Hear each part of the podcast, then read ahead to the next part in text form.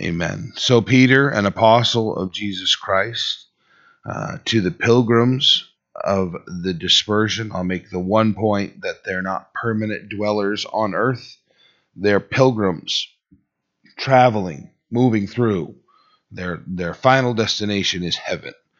Um, so they're pilgrims of the dispersion of Pontus, Galatia, Cappadocia, Asia, Bithynia, elect according to the foreknowledge of God, and we'll deal with that foreknowledge and election and predestination a little more as we move forward. So, the foreknowledge of God the Father in sanctification of the Spirit, the cleansing, the maturity, the position of having been sanctified, for obedience and sprinkling of the blood of Jesus Christ, the blood of Jesus Christ upon them they sprinkling the blood of Christ with the gospel message to the places that they go. Grace to you and peace be multiplied.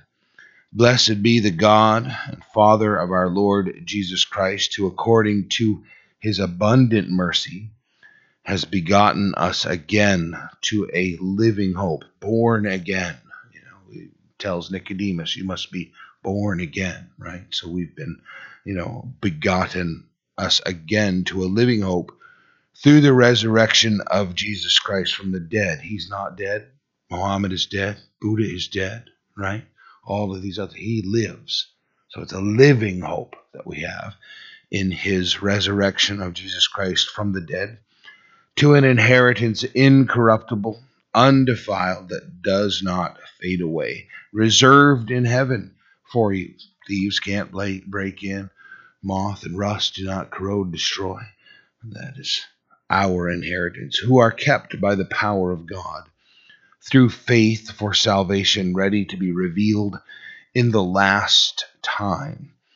Uh, in this you greatly rejoice, though now, for a little while, if need be, you have been grieved by various trials, coupled together with verse 7 that the genuineness of your faith, being much more precious than gold that perishes, though it is tested by fire, may be found to praise, honor, and glory at the revelation of Jesus Christ.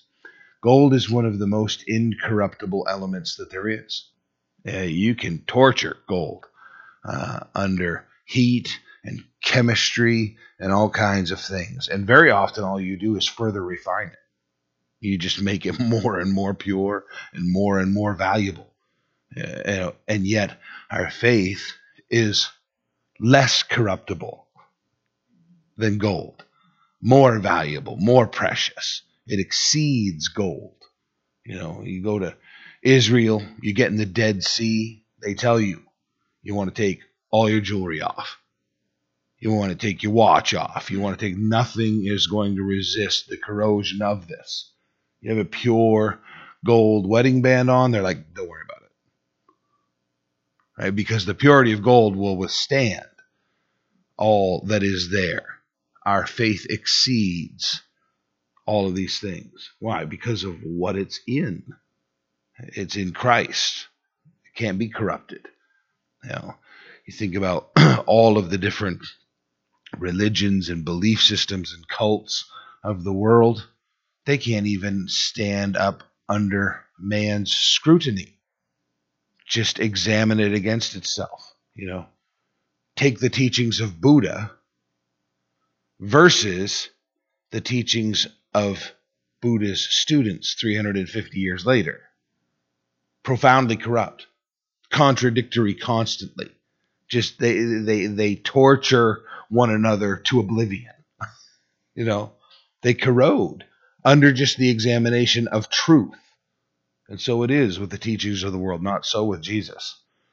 The more it is examined, the more it is put under test, the more that people try to destroy it, the stronger, the more reassured, the more faithful it is shown to be.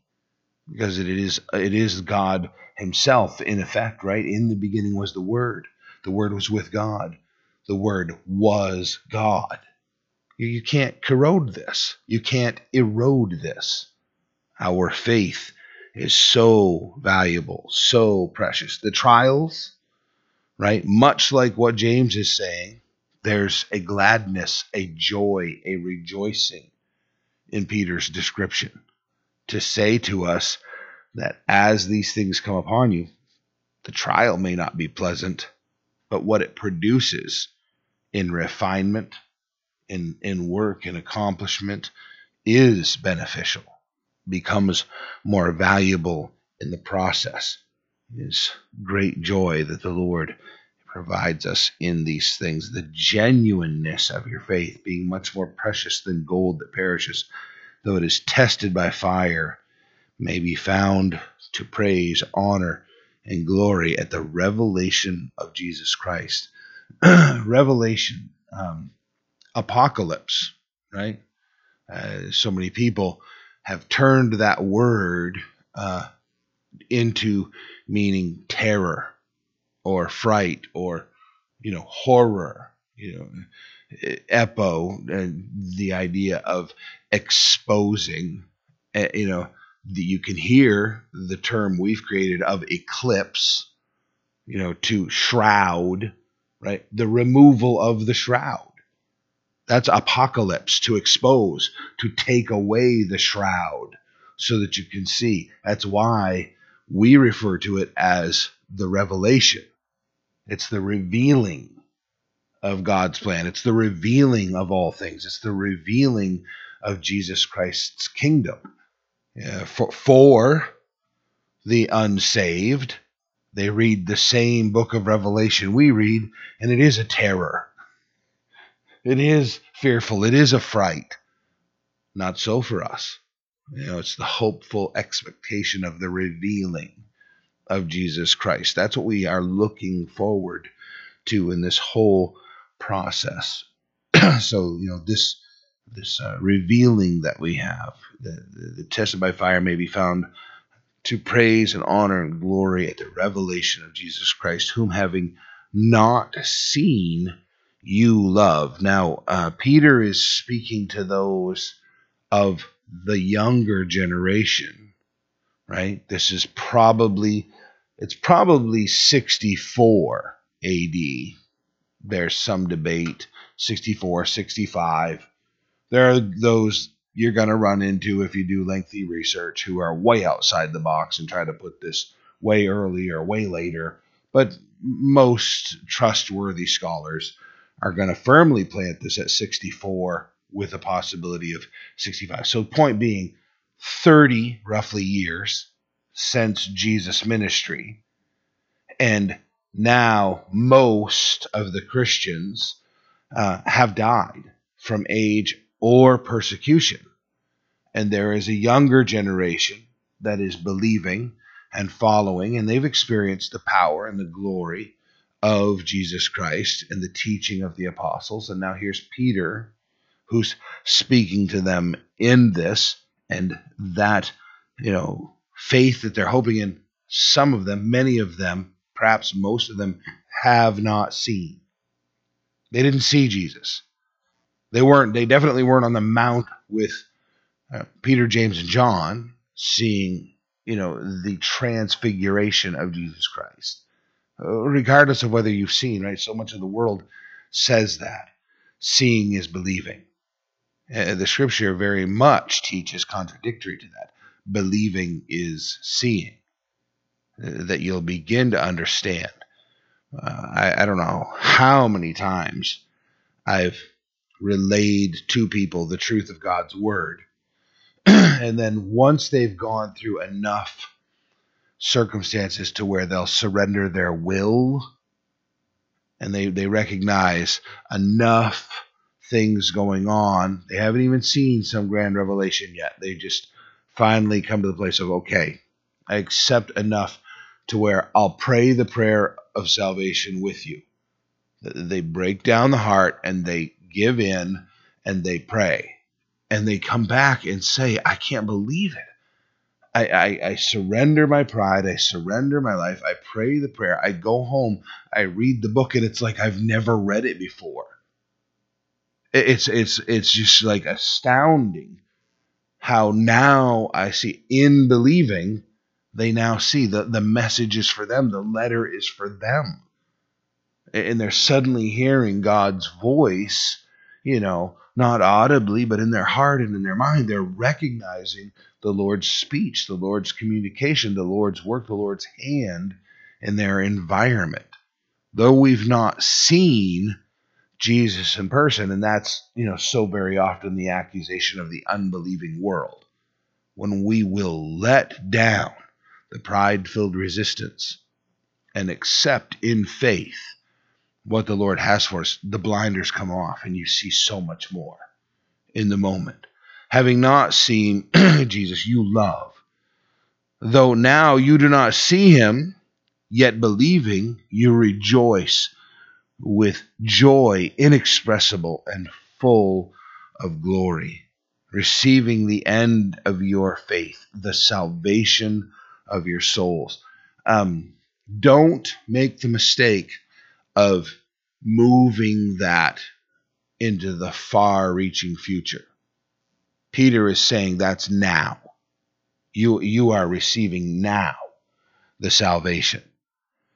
You think about how redeemed your life is today, now. You know, compare it to what it was. Yes, we're longing forward to being in his presence, but my goodness, the changes. I, I just somebody I I do I lose track of that. You know, you kind of get in where you are presently and you forget who you were without Christ. And it was last week, I think, I was standing here talking to somebody and they're they're just going on about I appreciate this church, I appreciate what's going on, I appreciate the teaching, and they're just going on and on. And I I just in the beginning flippantly said, Well, you know, thank goodness we're meeting now, not, you know, 30 years ago. And my mind rushed back to 30 years ago. And, and I had to, you know, just stand there in sort of my own head for the next 10 minutes or so. And just a shameful shudder went through, you know, my person about who I was without Christ.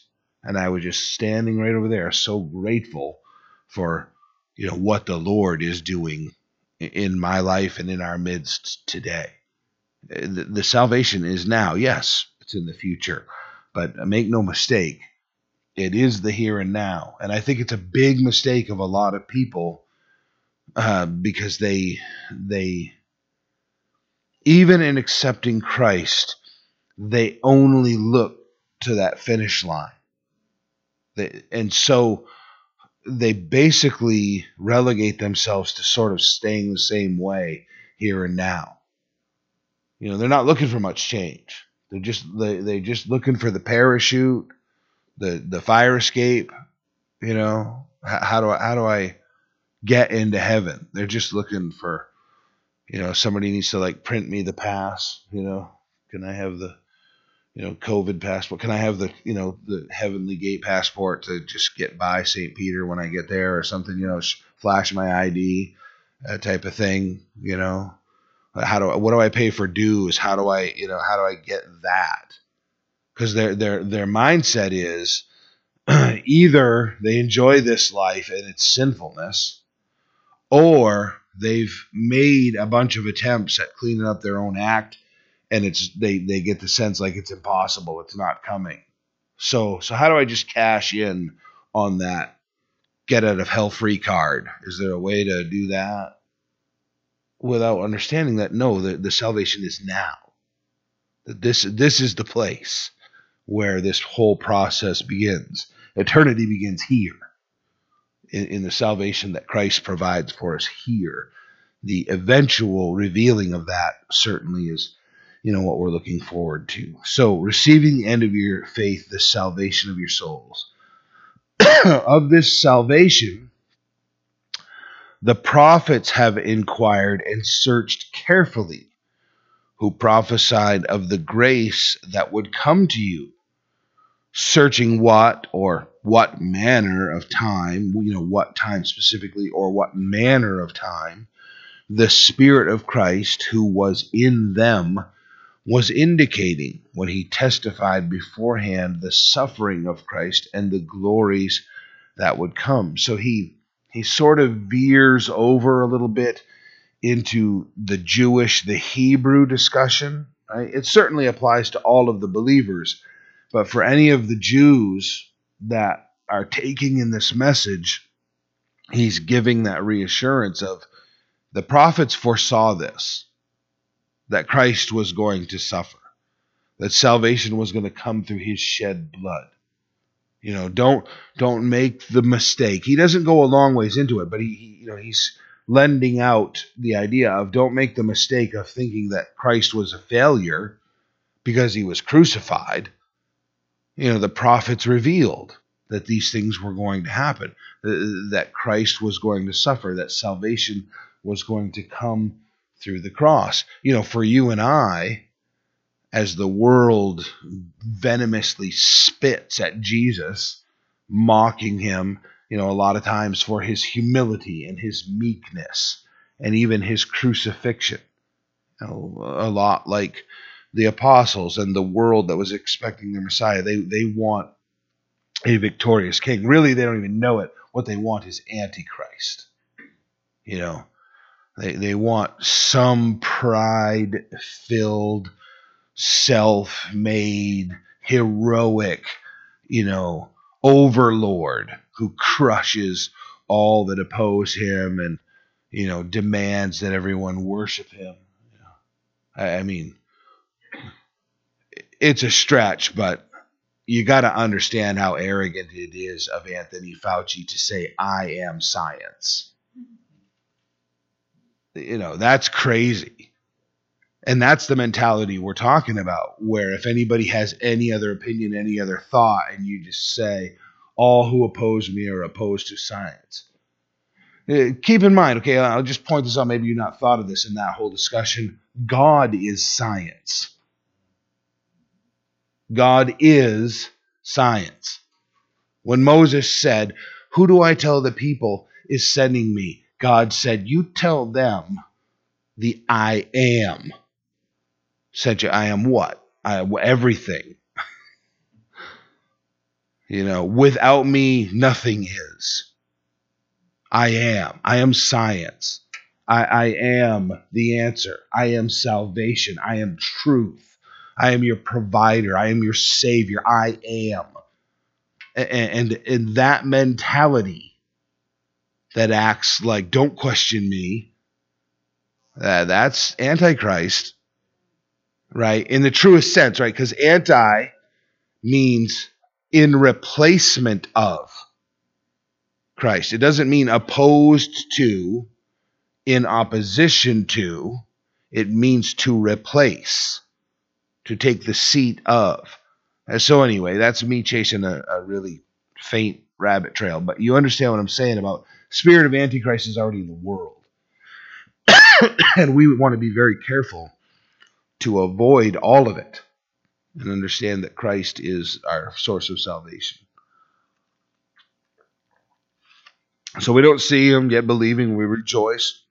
Salvation the prophets looked for searched for what manner of time the spirit of christ was in them and that's that's a new testament confirmation right you know holy spirit is certainly acts chapter 2 new testament frame of mind but it was the spirit of christ in the old testament prophets so when elisha is saying to elijah i want twice the spirit that's upon you he's saying, I want twice the Holy Spirit. I want twice the Spirit of Christ.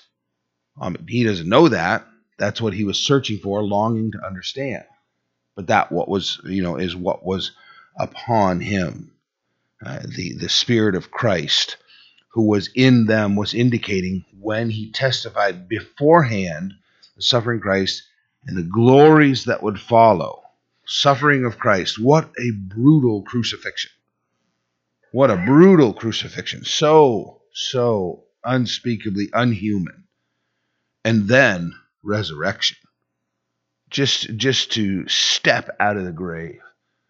You know, I, I, love uh, Max Lucado's depiction there in, in the book. He still moves stones, and Lucado raises the point that The stone was not moved so that Jesus could leave the tomb. Jesus was already gone. The stone was rolled out of the way so that the world could see into the tomb to see that it was empty. That, that's why the stone was moved out of the way. And Lucado makes the point that he's still moving stones. What's the obstacle in your way? What are the things that are keeping you from seeing and realizing what you need to in order to be resurrected with Christ? You know, what's the obstacle that's keeping you from living this this resurrected life in Christ? Uh, Christ will move that, right? It needs to be moved for you and me because we're never getting out of that death without his power working in our lives. Uh, but Christ's glory torture him mercilessly, and he just rises up. He stands up in order to claim the victory. To them, it was revealed not to themselves, but to us. They were ministering the things which now have been reported to you through those who have preached the gospel to you by the Holy Spirit, seen from heaven things which angels desire to look into. Um, as a an artist, uh, lots of artists have done this, but um, I forget the guy's first name. Griffin was his last name. He did a ton of the 70s band posters and album covers, a lot of Grateful Dead stuff. Um, I don't know if you guys remember, there was a, a whole, it was mostly Grateful Dead, but uh, he got saved. That's what I'm getting to. There, it was an eyeball, little feet, wings on it. it was in a ton of stuff. That was his. And uh, so he gave his life to Christ, part of the Jesus movement, came into Calvary Chapel, communicating with Chuck. They ended up, uh, if you get a chance, you can look it up. Guy's last name is Griffin. Uh, Chuck Smith and this artist produced a an illustrated copy of the Gospel of John uh, and I mean, his, his, artwork's astonishing in the stuff that he did. And uh, there are like dozens and dozens of his uh, paintings and paintings for posters uh, that have like five posters underneath the one that's on the top. He'd get almost done and paint over the whole thing and start again. Get completely done not be satisfied with it, paint over the whole thing again. So there are like they're working on removing them and getting or or using imagery to get through the layers of this of the layer upon layer upon layer of different pieces of artwork that are there. I wonder about the prophets and whether they in hearing from the Lord, wrote things and doubted it themselves.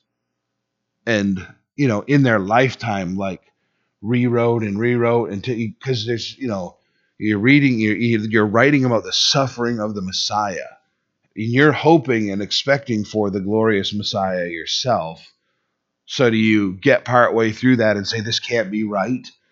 and you burn it because you think it's somehow blasphemy, but then God can convicts you and you have to go back and rewrite. I wonder how much of that internal struggle went on with these guys of trying to, you know, get over their own flesh and only listen to the Spirit and only accomplish. Uh, you know, th- there has to have been a real humanness to their struggles and and the things that they went through and the ways that they behave. I mean, you know, look at look at Elijah and you know the whole freak out and hiding in the wilderness and wishing for death and you know God coming to him and basically saying like you know what are you doing here, right? You know. Which uh, I don't know if you've ever recognized that as the Lord comes to him and confronts him. The answer is nothing.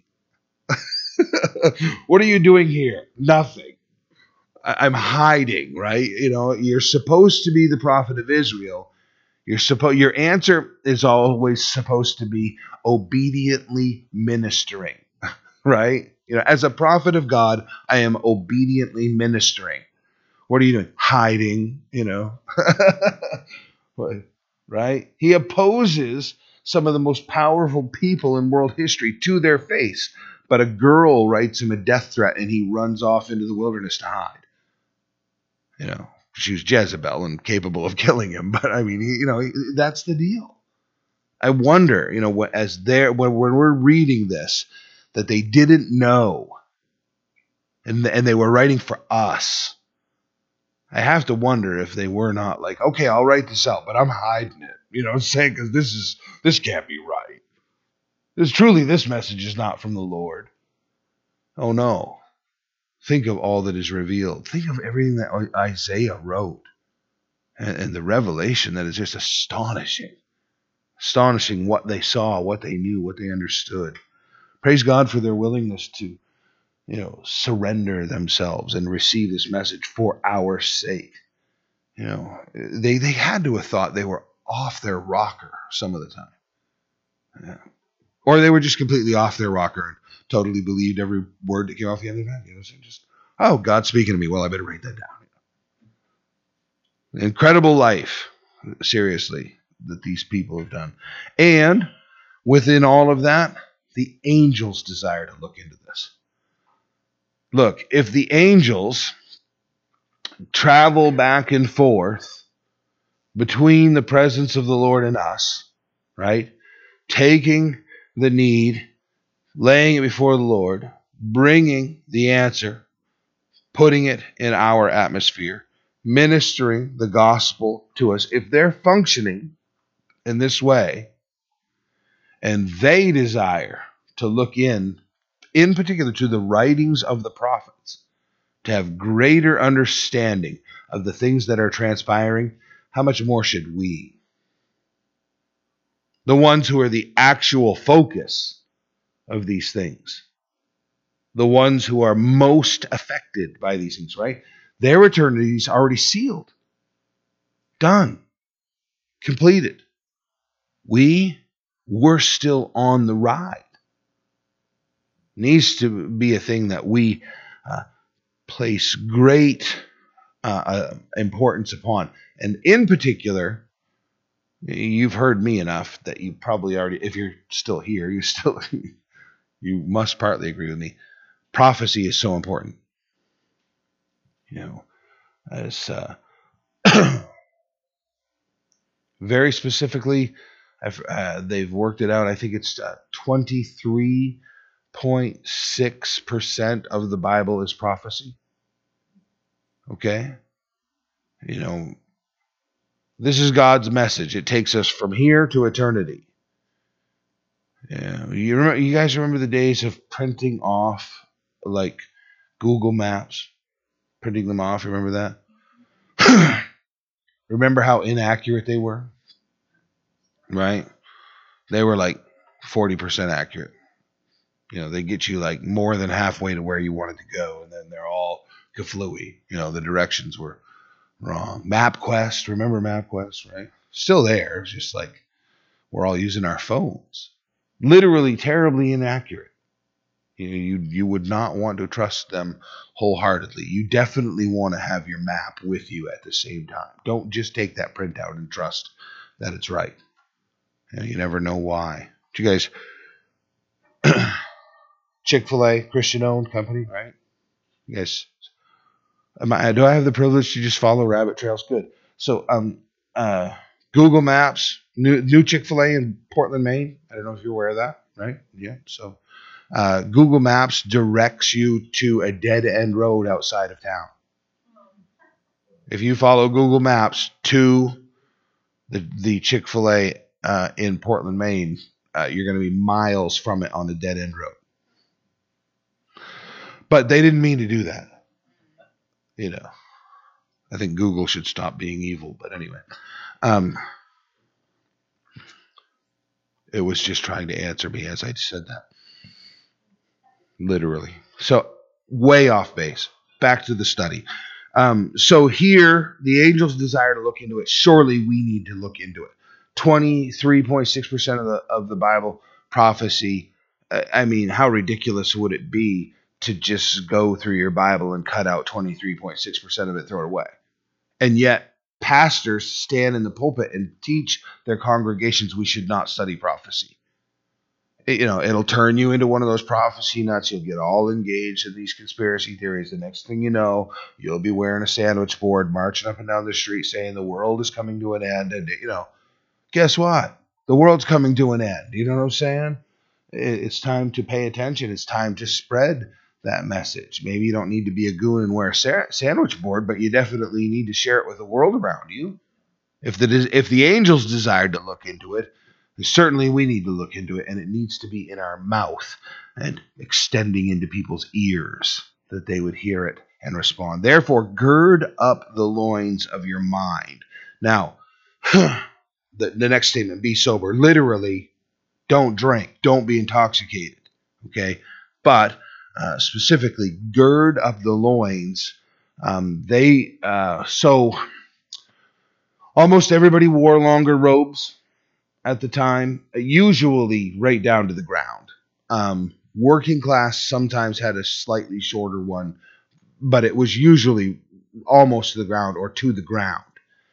And um, when they worked or when you needed to run, uh, they were constructed in such a way that you would reach down and grab the backside of the flap and pull that up uh, between your knees very tightly, and then you would take the other side and fold them around and tie them behind you and tuck that all in, and you suddenly were in like knickers or you know today board shorts, you know, like knee length, and you could run very, it was very tight and it would hold very well. You could run, you could definitely work.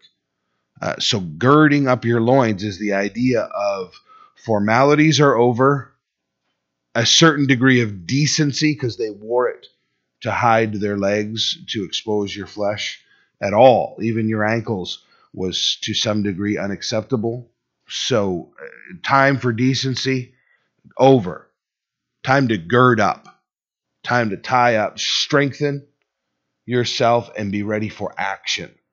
It's not time to be strolling around in a leisurely way in flowing robes. Yeah. Remember the the 90s, man, the huge jeans.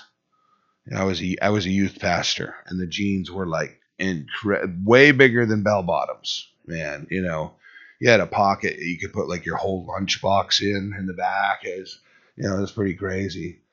Uh, I was I was a youth pastor, so I was mocking all of that. You know, 45 pounds of chain on the anyway. So you know, the, the, they they would run. The young guys, we'd be outside trying to play football, and they're running like girls with their, they're holding up, you know, their pants so that they don't trip over themselves. You know, and I would often say to them, gird up your loins, you know what I'm saying? It, th- there, there are things in this life that, yes, okay, you know, common decency and composure and dignity and fine, but there's a time where you need to just be ready to abandon that, gird up your loins and move to action. You know, I, I don't hesitate. I see an opportunity to talk about Jesus Christ openly in public. And uh, a thing I criticize, and I, I'm, um, you know, Jesus said, don't stand on the sh- street corners and shout your prayers so that everybody can look at you and, you know, take notice of how holy you are, right? Doing it to be seen of men. But I discourage what I refer to as the Jesus voice. Okay, I don't I don't like that, and and so it looks like this. You're talking to your friend about the weather. You're talking to him about his car. You're talking to him about whatever. But when Jesus comes up, you lower your voice and you have a different Jesus voice so that you're not, you know, people around you aren't aware that you're talking about Jesus as much as. And then you can talk about the dog and the, you know. I don't like the Jesus voice. It bothers me. Because if I'm going to stand in Hannaford at the checkout and I'm going to talk to you about, you know, COVID and the craziness and you know whatever and then when I get to Jesus I've got to lower my voice. I'm not going to be ashamed of Christ. We're going to stand right here and we're going to talk about the word of God and I'm going to even mention scripture references and I'm going to encourage you to come to church. And if they've got a problem with that, well, they can just melt in their own boots because I'm not going to. It needs to be that maybe the guy standing behind us catches some of that and goes home and just, you know, searches on Google for something about Jesus and, and starts looking into the Bible himself for the first time. I'm not going to crawl up on top of the conveyor belt and start shouting, okay, about, but I'm not going to lower my tone and my pitch and my volume in order to talk about Jesus. The world needs to experience true Christians just standing right up and declaring the truth to the world. And, and, honestly, once they've rolled into that, I don't back off. You know, I'll just keep right on going uh, with it, even though you can tell they're just begging you to stop. It's just like, well, you took his name in vain, so uh, you know you brought him up. Since you brought him up, let's talk about him. You know, what I'm saying, and we'll just go. We'll do that a bunch of times. So gird up your loin, the loins of your mind. Now, this is the second, you know, two two portion. One, gird up, be ready, be ready for action. The, the loins of your mind. You can control your thoughts. There is a mentality in the world, and there's a mentality that has come into the church like, I just couldn't control it. No, you could. And you should have. It's the fact that you did not then you resulted in the train wreck that, oh, I just started thinking, next thing you know, I'm off doing whatever. No, no. You need to get to the place where that pops into your mind and you seize control of it and you do not allow it to continue. You bring it to an end. Well, I've tried and it just gets so out of control. Really? Then I bet you stayed alone in the same place you were when it began. Girding up your loins for action is the idea of running and moving. You know, sometimes it's like you got to literally physically shake your head, and I'm not going to think. And if it comes back in, like, I got to get up out of this chair and I got to go do you know what? I there there's a bunch of stuff in the refrigerator that needs to be thrown away right now. You know what I'm saying? Just, you know, it could just be the cottage cheese that you need to go get your mind on something else. You need to go do the thing. Well, I was just laying in bed and my mind started. Then you need to get up out of bed, and you need to go do and cr- open the book up and start reading, and start hearing what the Holy Spirit has to say so much of what is going on in the world and in the church is such a weak, spineless thing. There's no fight to it at all. It's just, oh, it hit me and it overwhelmed me, and there was nothing I could do. I just caved. Uh, no, you cooperated. No, you, you cooperated with it. You gave place to it. Paul said, right? Uh, in this issue of warfare, girding up the mind, it's the, the, the militaristic action that we're being called to. he says, right, weapons of our warfare, not of the earth. They're not fleshly, they're not carnal, but they are mighty in God to the pulling down of strongholds. Hey, not just hand to hand combat. You can go destroy a fortress with the weapons God has given you. Well, a lot of Christians don't even consider that. You know what I'm saying? I, I couldn't even thumb wrestle. It was so powerful. According to the Lord, your weapons are so powerful and huge, you could destroy a fortress with it. It's you know, it's the fact that you you, you know you're looking at it like some childish, measly game. What's the end of that? Fast forward through the verses, right?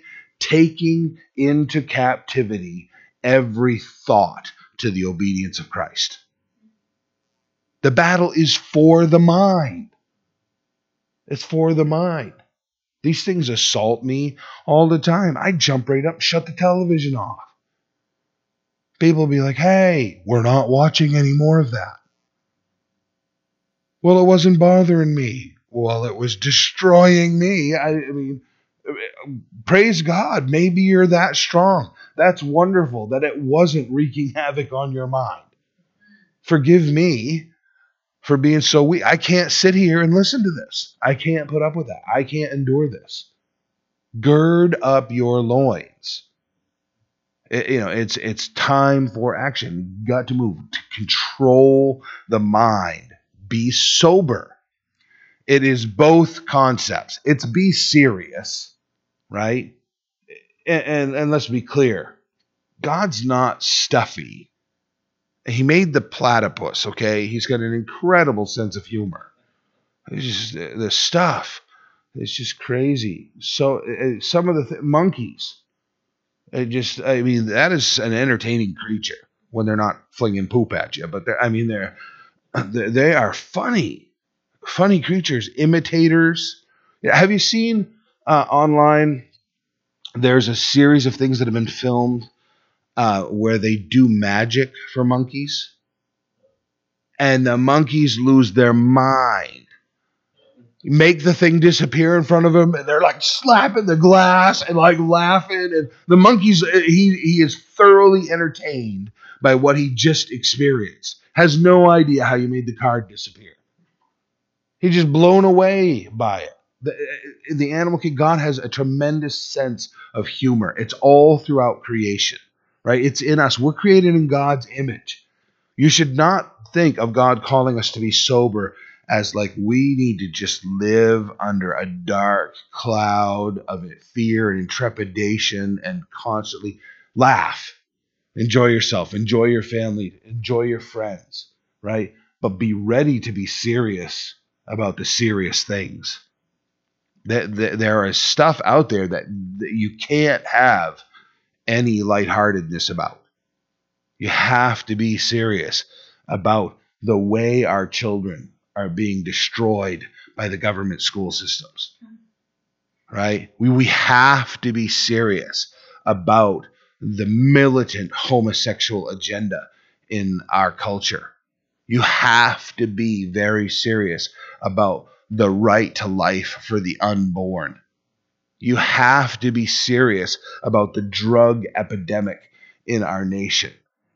You have to be serious about physically protecting your love yourself your loved ones and your neighbors from the insane crime level that's going on around us.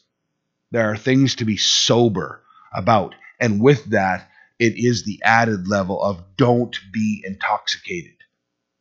Do not be intoxicated. Listen christians you need to spend some serious time discovering what the Lord says in the scripture about not drinking at all. Not drinking at all. I know a lot of Christians find, you know, liberty, freedom to do those things. I can't tell you the scripture forbids it.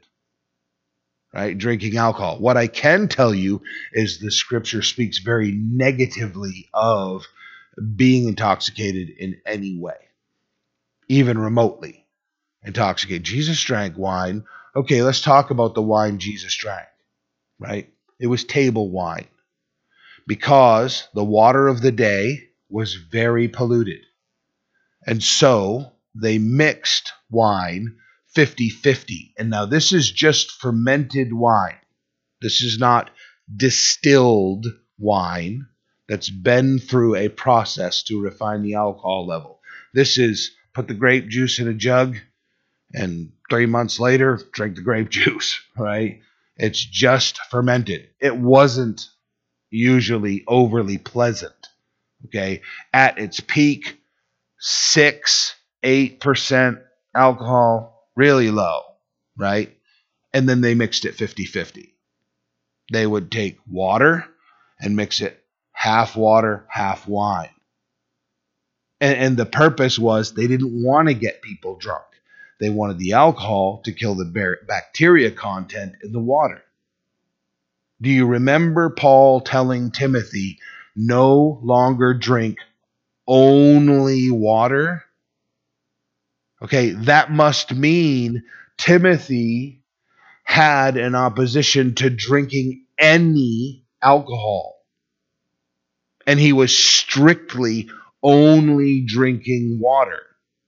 And Paul has to tell him it's okay, eh, whether you've studied the background or not. He's telling him it's okay for you to drink the 50 50 table wine because you're making yourself sick by drinking the bacteria laden water.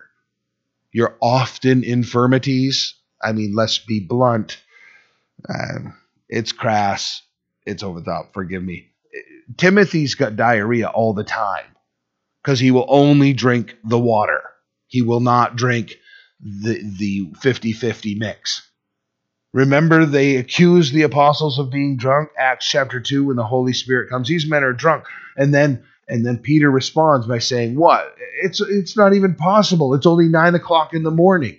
Okay, you don't have to show hands, but I know, I know, some hands would go up in the room if I've said to you, "Have any of us ever been drunk before 9 a.m.?" Okay, it is possible to get drunk before 9 a.m. Okay it's really hard to get drunk on table wine.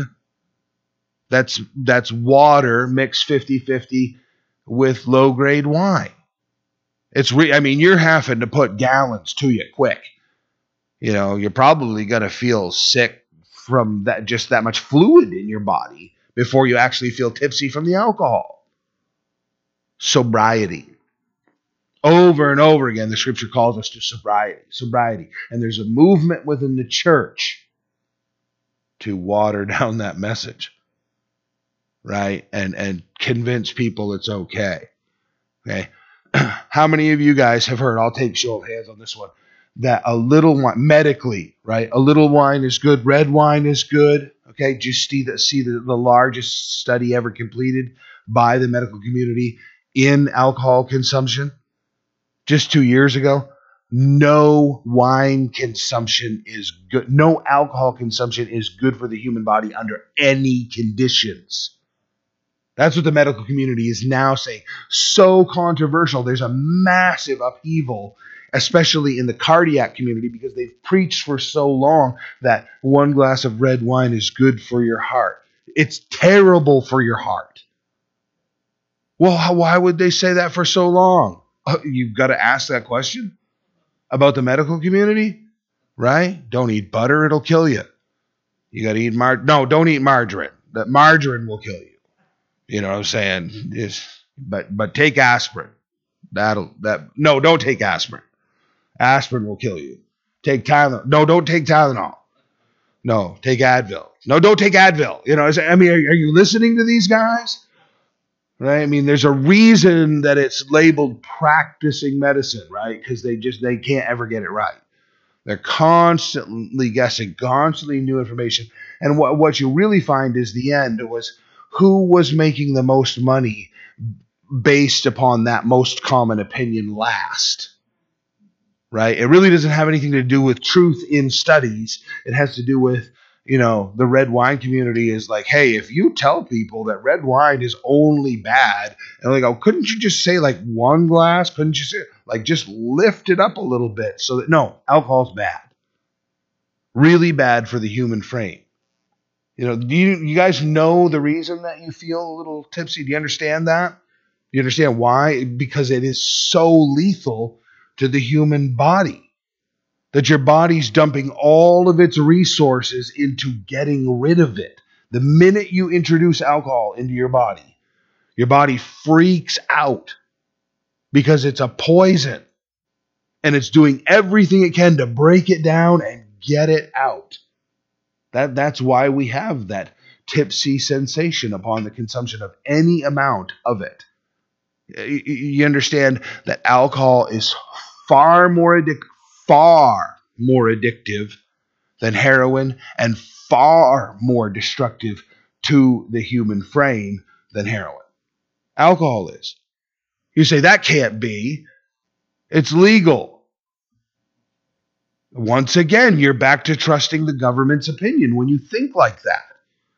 Because they're making boatloads of cash off of this. And that's all that it's about. You do do your own research. Read the studies that have been done by our own law enforcement agencies, our own medical communities about the cost of alcohol, the deaths due to alcohol, the, the car accidents, the, the, the absolute sheer destruction, homes, divorces. How about this? It was just like five years ago, it might have been longer ago than that. I think it was just like five years ago. 30% of the domestic violence cases in the state of Maine involved Allen's coffee brandy. Because we make Allen's coffee brandy here in Maine and we mix it with milk and everybody stays up all night drinking it. Coffee, brandy right? Blasted out of my mind and wide awake.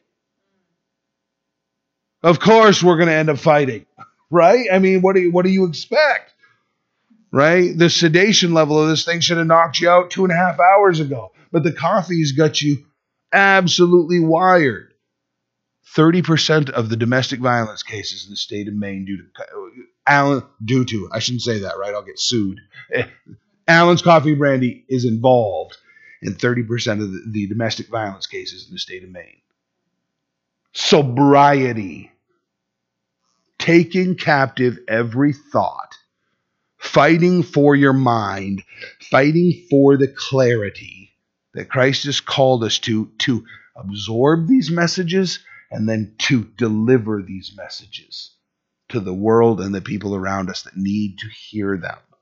We really need and the world really needs to experience this from us. Gird up your minds, be sober, and rest your hope fully upon the grace that is to be brought to you at the revelation of Jesus Christ. The grace, right? Not do do not you're never going to rest as long as you've got that mentality like I've got to earn it. I've got to accomplish it. I've got to do it myself. As long as you, you are resting in the idea of Christ has completed all of this, you know, the call to action that I just gave you, you know, the, the fervent message I just delivered, that's the result, right? God's grace works in our lives, and therefore, since it does, I must go do these things. I must live this way because of what has been done. It isn't so that I can earn it, so that I can receive it, so that somehow I'll be acceptable to Him. It's because I am acceptable to Him. It's astonishing that I'm acceptable to Him. It's so ridiculous that He just has overlooked so much in every one of our lives and just embraced us and taken us and called us into ourselves. You know, I always, you know, relate this down to my kids and my grandkids. Just, man, they can get messy and just be, you know, I, when I was a young dad, you know, I wasn't used to you pick up child and, you know, as soon as you put child down, like your shirt is all like gross right here. you know what I'm saying? Just like you didn't even realize they had all that gunk on them and now you've got it you know and and at first it was like oh i gotta change my shirt. You know and it and it, it pretty quickly became no that's a badge of honor. I'm a father. And there's a child. Yeah i'm gonna try to clean this off as best i can but this is evidence that i'm a parent. You know what i'm saying? I love my kid. And and and you know they're a mess and they they smell bad sometimes and they just you know what I'm saying? And man they're awesome. Just then that's how the Lord looks at you. In your filth, He doesn't say ah just like keep your distance. like I just let me go get the garden hose. I'll be right back. You know, say the, the cross was Him fully embracing our filth, taking it. On, he, he didn't enjoy it, right? He wasn't happy about the, the fact that he, he got covered with our junk, but he he didn't shun it. It was the badge of ownership as he took upon himself the grace. You're going to be sober and rest your hope fully upon the grace that is to be brought to you at the revelation of Jesus Christ. As obedient children, not conforming yourselves to the former lusts, as in your ignorance. Listen, that shoots down. Oh my goodness, the the stuff you guys that the church is compromising on. I, I just I'm gonna I'm gonna be specific. It's it's terrible that I have to be, but you know, you ever hear your children, your loved ones use the term technical virgin, jump into that conversation. Ask them what they mean, what they're talking about, right? Forgive me, I'm going to use very specific terms. They, they are they they it has moved into the church that you know these young people if all they've done is had oral sex, well then they're still a virgin. That it's not actually a sin because they, they haven't or now they're also doing this thing like well if yeah they're having sex but it's only with one person so so right now technically they're married to that one person and if, and if you know if that relationship comes to an end and there's a, it's they're not sleeping around they're not like they're not sleeping with two three four multiple partners so so they're emulating the image of marriage because they only have one partner at a time. This is this is the message that is permeating the youth that are around us. And what's crazy is the church is accepting that and promoting that. And what's even more absurd is there are literally authors and writers and journalists within Christian publications that are also promoting these concepts. The, the Lord here, you guys, is calling us, calling us to depart from the behaviors that were the sinful past. We've been freed from them. We how many times have you heard me say we haven't been freed by Christ to go do them? We've been freed from them.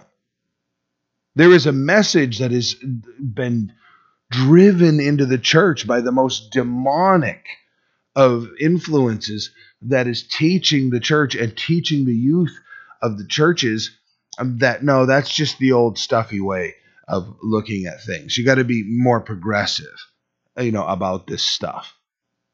You know, uh, people literally, uh, very popular authors, you know, today, uh, you know, they they won't come out and say, but they'll use the terms that the youth already know, technical virgin and things of these nature, uh, so that they go, oh, see, this is the new wave. This is the new thing. And they've got the mentality like, oh, at last I can be a Christian because this is acceptable. I've stayed outside it because, you know, I wanted to go this direction with my behaviors, but now that I can, and so, you know, they step inside the church thinking this is acceptable. Meanwhile, the church is just dying of the cancer that's been brought in. It needs to be that we're, we're encouraging people and pulling people and confronting people in these settings as lovingly as possible, which may be red faced and veins standing out of your neck. And, you know, I'm saying, I, I don't know how it's going to go down. If your friend is about to light themselves on fire, you may tackle them and bludgeon them and do terrible things and later explain that was all because I love you. Because I did not want to see you do that to yourself. And and that is, you know, a, a pretty straightforward because hellfire is on the other end of this. We need to help people be delivered. Obedient children, not conforming ourselves to the former lusts as in your ignorance. Notice, right? Sometimes Christians have never noticed that the root word of ignorance is ignore. Ignore ant. Ignorance. You know. Ignorance is, oh, I didn't, it's not. I didn't notice that. That's not what ignore is. Ignore is, yeah, I saw that. And I didn't want to pay any attention to it. That's what ignore is. Mothers have an incredible skill of ig- ignoring children. No, in a good way, right, moms? They'll stand right at your feet. You're busy doing your thing, and they're going, "Mom, mom, mom, mom, mom." You know, they don't hear. You're you're like ten feet away, going, "Answer that child." You know, it's, it's driving us crazy And you're like, oh, I didn't even know. I didn't even notice it. Right? Why? Because if she paid attention to that all day, nothing would get done. So she's learned how to just continue on, how to ignore.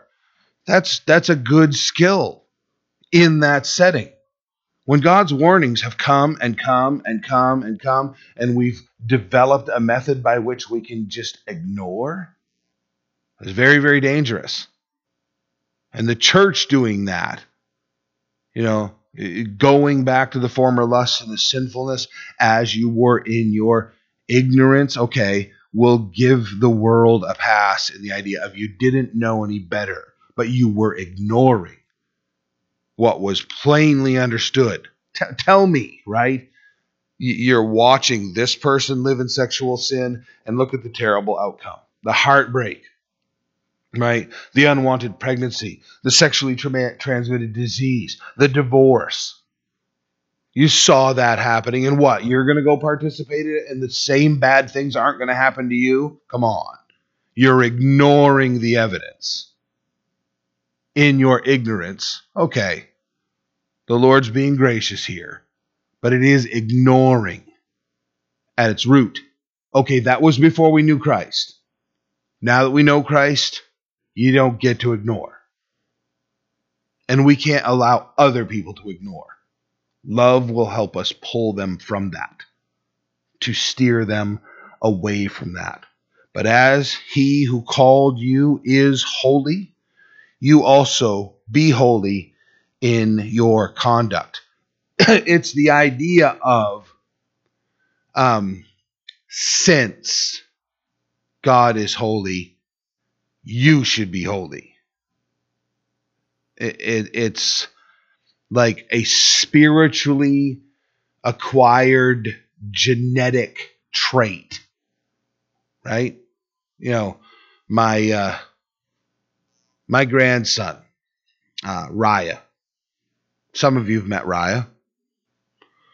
You put Raya's photograph up next to my brother Andrew's photograph, and you're like, ah, genetics. right? Andrew Cass, Raya Rodia, right? You take Benjamin, and at first glance, if you saw Andrew and then you saw Raya, it, it, it wouldn't strike you how much they resemble one another. If you gave Benjamin red hair, you'd be like, oh, oh, there it is. Right? I come in tonight and he's got that little beanie hat on. So all of his hair is covered up and just his face is sticking out. My grandson Raya right there. Benjamin, Raya, Andrew Cass, Ralph Bolster, my grandfather. You look at the pictures, it's like genetically, this produces this, produces this, produces this. God is holy. You should be holy. Have you been born again? His genetics should be in your spiritual genetics. It isn't a matter of God is holy, so you better square up and behave like someone who's holy. It's a matter of God's holy. Why aren't you holy? You say you're a child of God. What's going on? Why this? Why this junk in your life? God is holy. You're supposed to be holy. You're a child of God. You genetically descended from this. Why is it that you, in fact, resemble his enemy? Why do you behave like the devil? that should not be, right? We used to behave like the devil. And we've been redeemed from that, right? Jesus says of those that are trying to kill him, uh, lies are your native tongue because you are descended from your father, the devil. And his native tongue is lies. And he was a murderer from the beginning, and that's why you're a murderer. That's why you're planning to kill me, because your father is the devil. Uh, God is holy. Therefore, you should be holy. Do not take that as, so get your act together and be holy. It needs to be the genetic test of what is wrong here? I'm supposed to be holy. Why isn't this going on in my life? Am I even born again? It needs to be the thing that shocks you to your knees and ca- causes you to call out to God and say, Refine me in this area. Burn this out of my life. You know, this is not of you. This is of my flesh. Right? Because we don't need any devils. We don't need the influence of Satan in our lives. We're wicked enough all on our own. Uh, our fleshly nature is right. I mean, when when Jesus says to Peter, "Get behind me, Satan," I'm not so convinced that the devil was speaking through Peter as much as it was that what he was saying was devilish, just by his nature. Pride filled, I'm going to seize control of the Messiah and I'm going to tell him what to do. Jesus had just said, I'm going to go and suffer and be crucified so that, I'm paraphrasing, I can grant eternal life to everyone. And Peter says, Enough of that. I will not allow that to happen. You know, okay, devil, you can be quiet now. It's time for you to stop talking. Of our own sinful nature, we are to be holy, conforming yourselves to the former lust as in your ignorance. But as he who has called you is holy, you also be holy in your conduct, because it is written, Be holy, for I am holy. And if you call on the Father, who without partiality judges according to each one's work, conduct yourselves throughout the time of your stay here in fear, right? The pilgrims, uh, you, you, this is just your time here on earth, and it's going to come to us. While you're here, conduct yourselves in fear, knowing that you were not redeemed with corruptible things like silver or gold from your aimless conduct received by the traditions from your fathers, but with the precious blood of Christ as of a lamb without blemish and without spot. He indeed who he indeed was foreordained before the foundation of the world, but was manifest in these last times for you who through him believe in God, who raised him from the dead and gave him glory, so that your faith and hope are in God. You've been redeemed. And it wasn't some cheap pile of cash that redeemed you. It was not only an individual's blood, it was the blood of your Creator Himself. The one who created all life became a man and sacrificed himself. Imagine, imagine if an innocent child died and you received a transplant that gave you life. Not even just some crusty old dude who, you know, keeled over and left you his liver but an innocent little child. It just, it, I mean, the preciousness of that life being granted to you, you would value it. You'd value it very highly if you knew, you know, a little girl or a little boy had lost their life and granted you life. Christ was so much purer than that. Christ, Christ's life was so much more precious than, than any little human being that you know we consider Oh, there's an innocent. Christ was the one and true only innocent. And so all of the behavior needs to be resultant. Because of that sacrificed life, we need to honor that life and live as his born again children.